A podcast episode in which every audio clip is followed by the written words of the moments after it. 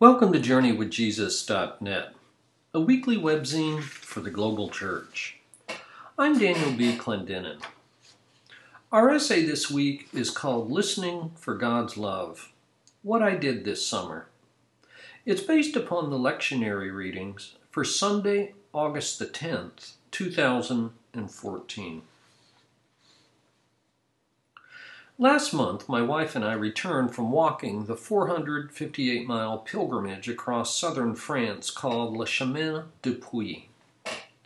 The medieval town of Le Puy-en-Velay near Lyon is famous for its lentils and its lace making.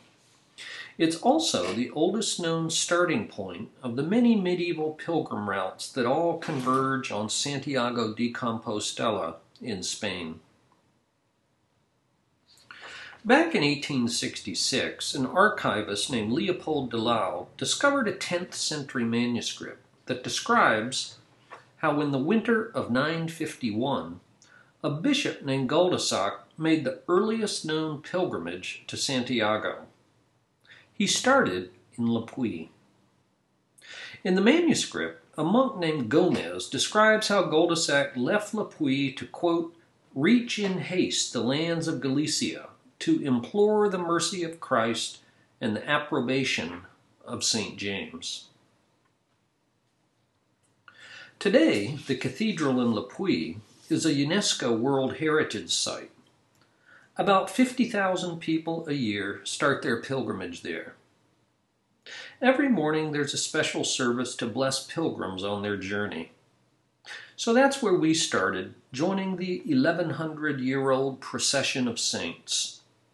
As we exited out the back archway of the church, a light drizzle made us don our rain gear. Thirty days later, we finished in Saint Jean Pied de Port, the same village where in 2012 we started the 500 mile Camino Francais across northern Spain that finishes in Santiago. Saint Jean Pied de Port is thus both an end and a beginning point for it's situated almost exactly halfway along the 1,000 mile route from Le Puy, France to Santiago, Spain. Whereas we did the entire pilgrimage in two trips, it's not unusual to meet people who do the whole 1,000 miles from Le Puy to Santiago in one go. We met fellow pilgrims from 30 countries and all walks of life. They walk the chemin or the camino for many reasons. It's a great way to spend a week of vacation. For others, it's the beautiful scenery or the physical challenge. Wilford walked in memory of his grandmother, who always wanted to do the Camino but never could. Vincent hiked the 1,000 miles with his two dogs and camped out at night. We met several sibling pairs walking together. Helene took her granddaughter. And one group included three generations a mother, daughter, and granddaughter. The combination of fresh air and physical exhaustion is like therapy. People joke that the walking is addictive. Meeting new people and listening to their stories is one of the biggest blessings. Some people have quit their jobs or their studies to work through life issues. Most all of us are looking for a better way to live. I resonated with all of these motivations. But more than that, I wanted to listen for the love of God. And on the good days, when I was present to the moment and not just grinding out the mileage, that's what I heard. The wildflowers and songbirds reminded me of the words of Jesus. Listen to the birds. Look at the flowers. Don't worry about your life. Don't be afraid. Your Father in heaven knows what you need. Follow me. This is what Paul calls the good news in this week's epistle from Romans 10. He writes, for there is no difference between Jew and Gentile. The same Lord is Lord of all and richly blesses all who call on him. For everyone who calls on the name of the Lord will be saved. In the words of Edwina Gately's beautiful poem, God only wants to look upon you with his love and to bless you. So, writes Gately, let your God love you. Paul contrasts two ways of living your life. We can live by the law, which is a sort of spiritual meritocracy in which you get what you can earn. You try to prove yourself to God, yourself, and to others. But living by the law is a terrible idea. It doesn't work. It's impossible to achieve and therefore oppressive. It encourages sanctimony and legalism. And worst of all, it isn't necessary, for God never asks us to prove ourselves. He only asks us to let Him love us. In this sense, a pilgrimage can be a fool's errand if you think you can walk your way to the love of God by some arduous achievement. In contrast, Paul commends a life of faith by faith, we accept God's free gifts. By faith, we get precisely what we don't deserve, and even more. Faith believes that God isn't a divine accountant or probation officer. He's an indulgent father who throws a party for his indigent son. He's like an employer who pays employees a full day's wage even though they only work for an hour. He's like a lavish wedding host who provides copious amounts of the best wine. But Romans 10 5 to 15 isn't really about how much God wants to bless me. It's about how God wants to bless other people. And in particular, how he wants to bless the very people for whom I have contempt. In Paul's time and place, that meant convincing conscientious Jewish believers that God wanted to bless pagan Gentiles. He writes, For there is no difference between Jew and Gentile. The same Lord is Lord of all, and richly blesses all who call on him. For Paul, Jews are no closer to God, and Gentiles are no further from God. We're all equidistant to the heart of God's love.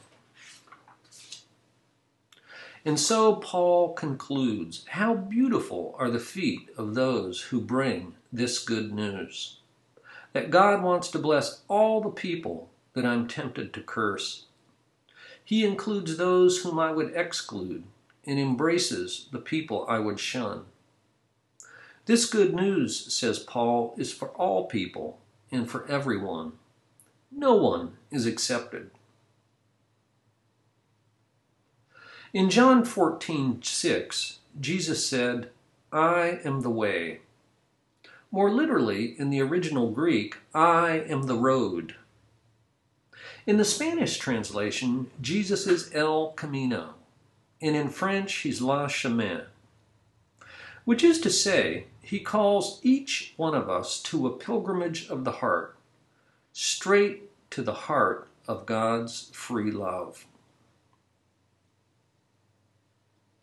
For further reflection, consider Julian of Norwich, 1342 to 1416, who once wrote, The greatest honor we can give Almighty God is to live gladly because of the knowledge of his love.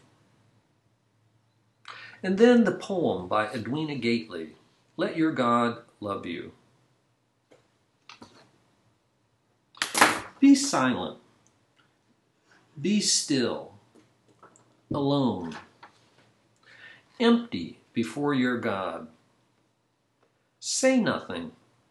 Ask nothing. Be silent. Be still. Let your God look upon you. That is all. God knows. God understands. God loves you with an enormous love and only wants to look upon you with that love. Quiet, still, be. Let your God love you.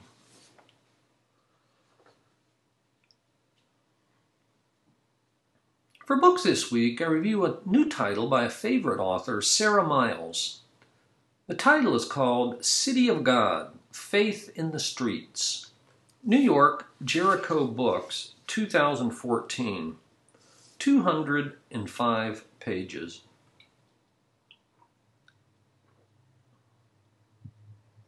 Fifteen years ago, Sara Miles walked into St. Gregory's Episcopal Church in San Francisco without premeditation.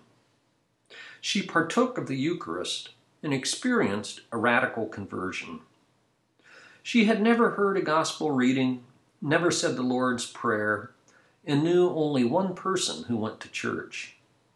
She was 46, a blue state secular intellectual, a lesbian, and a left wing journalist with habits of deep skepticism from covering revolutionary movements in Central America. She tells this story in her 2007 book, Take This Bread. That book was followed in 2010 by another book, Jesus Freak, which describes the food pantry program that Miles started in 2000. Free food was a deliberate extension of the Eucharist and an imitation of the way Jesus used table fellowship as a sign of God's kingdom. Setting up food around the church altar, every Friday the pantry gives away free groceries with no questions asked and no forms to fill out to about 800 families. The pantry is run by church volunteers, misfits, and oddballs who have benefited from the ministry. Another 18 similar pantries have been jump started as a result of Miles sharing her story both locally and nationally. This brings us to her new book, City of God, which describes Miles's transformation from what she calls a respectable churchgoer to a quote lunatic evangelist end quote when in 2010 she joined a small group of people who took the Ash Wednesday imposition of ashes into the streets of her San Francisco neighborhood. She says she wanted to get beyond the tastefully enclosed museum of religious life. So they hit the streets of this most secular of cities. They knelt in McDonald's, at bus stops, and on the sidewalks in their black cassocks to pray and impose ashes. Yes, she says she felt self conscious, fraudulent, awkward, and exposed. But guess what? People loved it. Why were people so eager for ashes and so effusive with gratitude? Ash Wednesday, it turns out, is the most honest of days when the church reminds you of what no one else in society will say that from dust you came, and to dust you will return. We admit that we've made a mess. In other words, the truth is a blessing. City of God is mainly about taking the Lenten liturgy to the streets, but it's also much more. Miles wonders about the changing demographics of her urban neighborhood. After 20 years in the same house with her partner, Martha, she asks what it means to be a neighbor. She explores what it means to express personal faith in a public setting. What other lessons might we learn with similar experimental liturgies and ecclesiologies? Miles asks hard questions. She never sentimentalizes her subject or gives herself a free pass. This book was yet another confirmation that any new book by Sara Miles is an automatic read for me. Sara Miles, City of God, Faith in the Streets. For movies this week, I review a film from India. It's called The Lunchbox from 2014. After 35 years as an accountant in a dusty claims department and the death of his wife, Sajan, played by Irfan Khan of Slumdog Millionaire and Life of Pi, doesn't do much at night except watch television and smoke on his balcony. Then one day he gets a surprise note in his daily lunchbox delivery from a woman named Ela. It's obvious that the note was intended for Ela's husband and that the lunchbox was sent to the wrong person. But a tender pen pal relationship emerges between Sajan and Ela. We forget things if we have no one to tell them to, he writes to Ela. Maybe they should meet, even escape to Bhutan. The first time director Ritesh Batra locates this humorous love story in the crowded chaos of Mumbai. The better to focus on the alienation of ordinary people like Sajan and Ela and their hunger for human love. This film debuted at the Cannes and Toronto film festivals.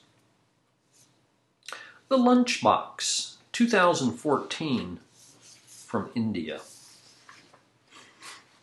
And finally, for summer poetry, we've posted a powerful and hard hitting poem by the poet, farmer, and essayist Wendell Berry. The poem is called Questionnaire. It has five questions. Number one, how much poison are you willing to eat for the success of the free market and global trade?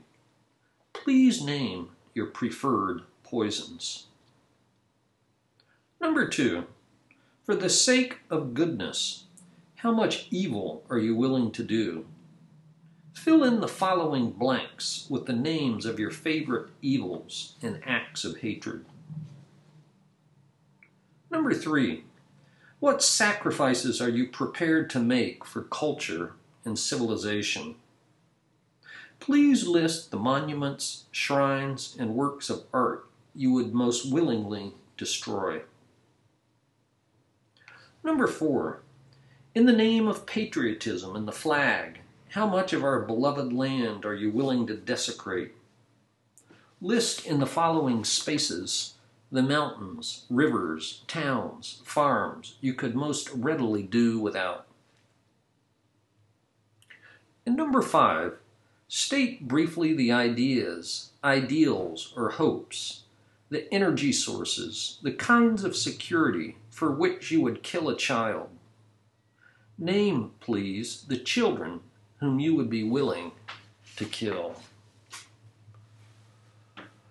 Thank you for joining us at journeywithjesus.net for Sunday, August the 10th, 2014. I'm Daniel B. Clendenin.